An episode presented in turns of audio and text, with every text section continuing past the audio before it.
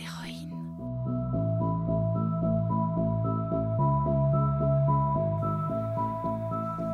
Elles font notre histoire. C'est la nouvelle chronique du podcast qui célèbre les femmes qui ont marqué notre semaine en 5 minutes top chrono.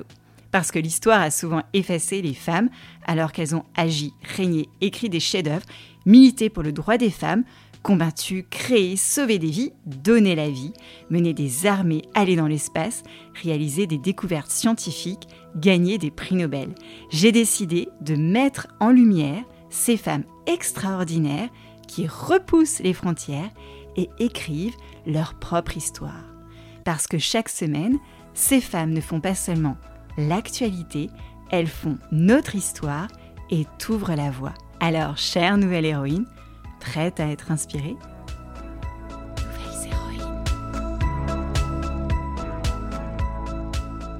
Cette semaine, elles s'appellent Louisa et Marion. Louisa Neubauer est la Greta Thunberg allemande. Elle est née en 1996, bien après la chute du mur de Berlin, et est la dernière d'une fratrie de quatre enfants, fille d'une militante antinucléaire dans les années 80 et petite fille d'une responsable d'association environnementale. Louisa baigne dans le militantisme depuis ses premiers pas en culotte courte. Encore plus petite que pas trop grande, on lui cache la vérité sur le dérèglement climatique. Louisa file alors une enfance heureuse et adolescence insouciante.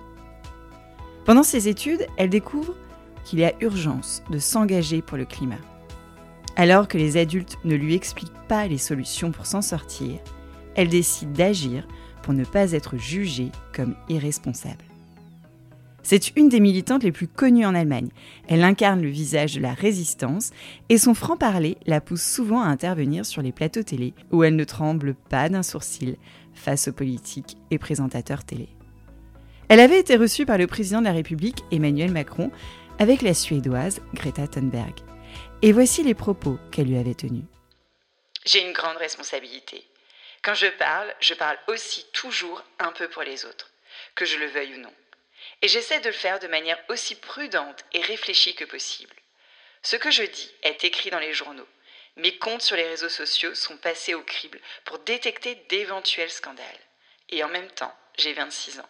Je suis étudiante. Je n'ai pas l'obligation de me comporter comme un homme d'État que je n'aimerais pas être.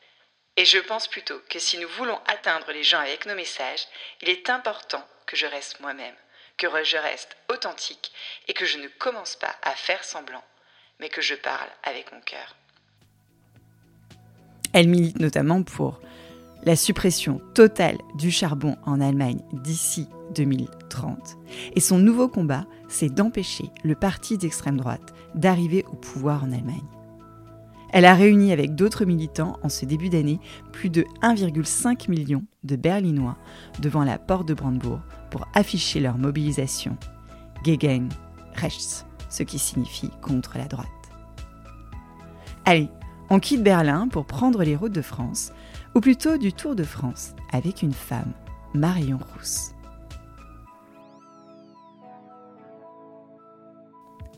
Marion est née dans une famille où le cyclisme est légion, et est toujours à l'honneur le week-end, non loin de leur ville, Roubaix.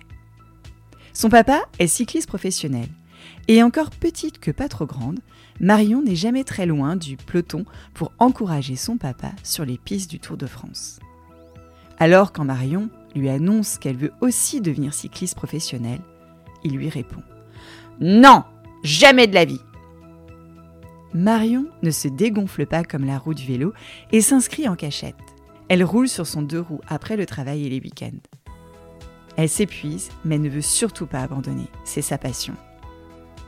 Un jour, elle annonce à son père Papa, le week-end prochain, je vais rouler ma première course. Son père ne déraille pas et devient son entraîneur. À 21 ans, elle devient championne de France sur route, mais est obligée de continuer de travailler. Le cyclisme féminin n'est pas aussi développé qu'aujourd'hui et elle ne gagne pas d'argent. On est au début des années 2010, il n'y a pas si longtemps que ça.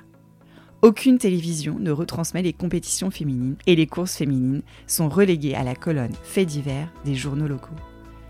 La roue a tourné et Marion a arrêté la compétition il y a peu. Elle présente les différentes compétitions sur France Télévisions, sur les différents plateaux télé, et surtout, elle est nommée directrice du Tour de France Femmes.